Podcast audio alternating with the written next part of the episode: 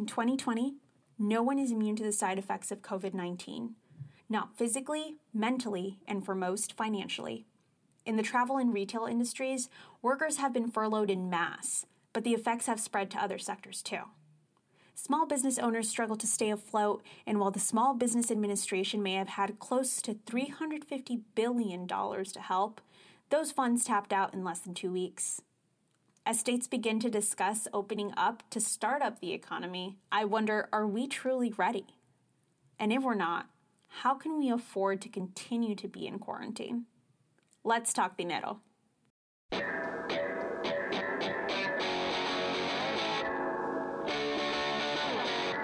You're listening to the Moneda Moves podcast. I'm your host, Leanne Alfaro, and here we'll be talking about Latinos, money, and our role in the American economy. I'm a multimedia producer living in New York City, and we're going to be covering keeping cuentas, or tabs on all things Latinos and money in the US, speaking with potentes, or the next generation of entrepreneurs, and Monedita, how to put your money where your mouth is and support the Latino community. Welcome to the show. No te lo quieres perder.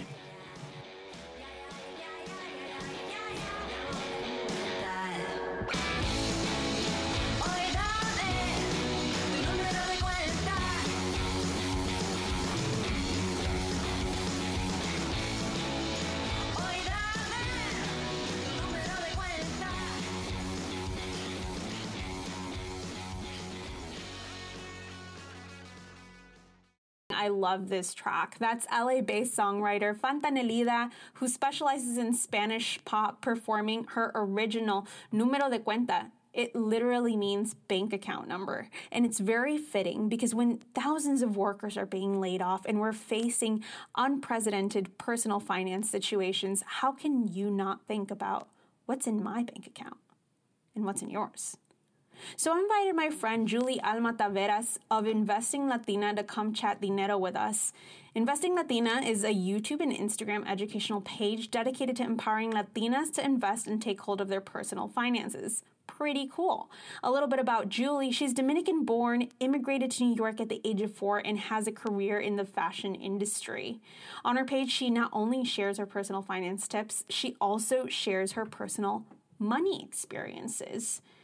So you might hear a little bit about that in this podcast. And as a contractor in the fashion industry, she shared with me that she's recently lost 50% of her clients and her contracts, but she has a plan. So she tells us a little bit more about that as well as how her family coped when they learned that her dad was diagnosed with COVID 19. Let's take a listen. Thank you for having me. I'm so happy to be here, and I'm excited to talk about these topics that are so important, especially right now during these times. So, Julie, tell me a little bit about how COVID 19 has affected your work. How are you grappling with it? I am a contract employee. I work in the fashion industry. So I do consulting in the fashion industry. I help small brands develop their businesses, develop their sales channels, and just grow. So it has definitely affected my finances directly. I've lost more than 50% of the contracts that I had before uh, March 20th. As a contractor, you are the business, you are the product. So I can imagine this might be a bit scary or concerning, but you seem very well put together. Are you preparing as you go? In general, as a contract employee, I've been doing it for three years. And what I recommend is definitely a year worth of emergency funds. So, if for me, even though I've lost contracts and the money, there's no inflow at the moment, there is cash reserve in my accounts. And as a contract employee, I've learned in the past three years that you have to operate like this. You have to save your money when you can and when it's coming in so that when there is an inflow, then you can also have money to rely on. Right, right. It's recommended that your emergency fund allot for anywhere between three to six months of expenses.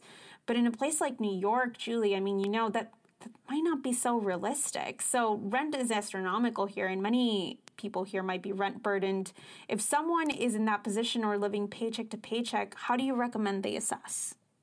If you're living and working paycheck to paycheck, now is the time to ask for help.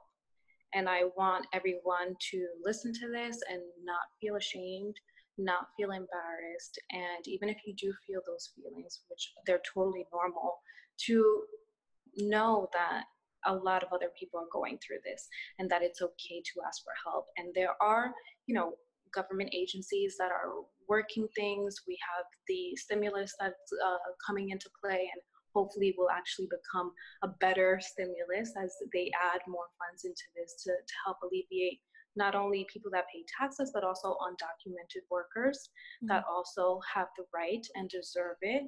And so I reached out to a bunch of my friends online on Instagram, and they shared with me how they're spending their stimulus check. And it really kind of came down to two different ways. Everyone is either they're decreasing what uh, their liabilities or they're increasing their assets, right? That's basically the, the main principle of what we can do when we acquire money. So people are paying off medical debt, people are paying off credit cards, people are paying off student loans. So they're using them to decrease those liabilities, right? To also increase their net worth because the fewer uh, liabilities you have, your high, the higher your net worth. And then there's a group of women that are also increasing their cash, whether it's their emergency funds, their uh, a fund for to buy property. Um, there's women that are also just using the money to invest, also to increase um, their net worth, which is really awesome. I like that way of looking at it. Back at NASDAQ, our global markets reporter Jill Malandrino has recommended that when looking at your expenses to start by tackling your biggest debt or your highest interest rate. But healthcare should be another expense that we pay attention to, right? Uh, that subject itself has quickly turned into a personal subject for you. I mean, when you came back from vacation, you learned that COVID had affected your family as well. So, how's your dad doing? And how'd your family cope with that?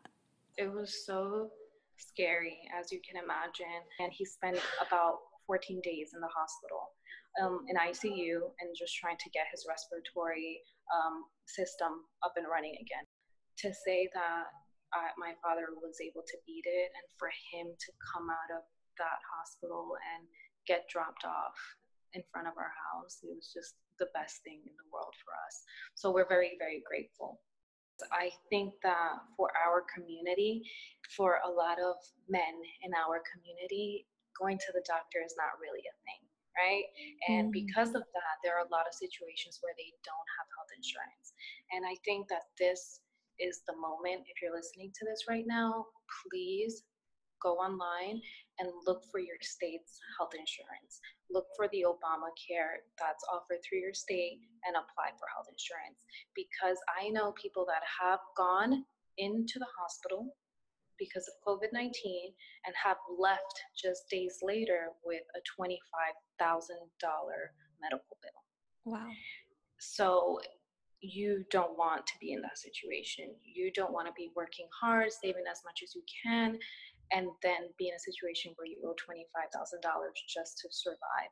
So I think that health insurance is super important and um, it should be the priority right now. Health should be the priority for all of us right now. And if you're not covered, please uh, reach out to us and, and we can figure out how you can find the best resource for you. Absolutely. And Julie, we also want to speak to our Spanish speaking audience here, and I wanted to save a question for you perhaps guidance we could pass on to our parents or relatives. Ahorita estamos en un tiempo de incertidumbre, ¿verdad? Entonces no sabemos cuándo regresaremos a la oficina, a la factoría o el lugar de, de trabajo. ¿Cómo debemos de organizar el dinero ahorita mismo? Sí, yo creo que la prioridad ahora mismo es ahorrar todo el dinerito que tenga. Ahora mismo es el momento para solamente mantener efectivo para poder pagar para los, lo necesario, la renta y la comida de todos los días. So, esa es mi recomendación, solamente mantener todo lo efectivo que se que pueda mantener y uh, solamente cubrir lo necesario. Todo lo demás, por favor, mi gente, no se preocupen. No, yo sé que estamos muy estresados y queremos coger un momentito, irnos de compra, uh, tú sabes, eh, y ordenar cosas en Amazon, pero ahora mismo yo creo que es mucho más importante enfocarnos en nuestra salud y enfocarnos en mantener una reserva de efectivo. Y para los que quieran ver más consejos y más, uh, más tips de Julie, pueden revisar su YouTube channel, su, su página de Instagram de Investing Latina. Julie, muchas gracias. Thank you so much for your time. Uh, really appreciate your your storytelling as well as all of the information that you share on your blog. Thank you so much. I had so much fun. You know, I love you, girls. So thanks for all that you do and for being this voice in our community. Everyone, that was Julie Alma Taveras. She is founder of Investing Latina. And if you want to follow her, you can find her on YouTube, subscribe there, or Instagram. But in the meantime, Thanks for tuning in. Nos vemos en la próxima.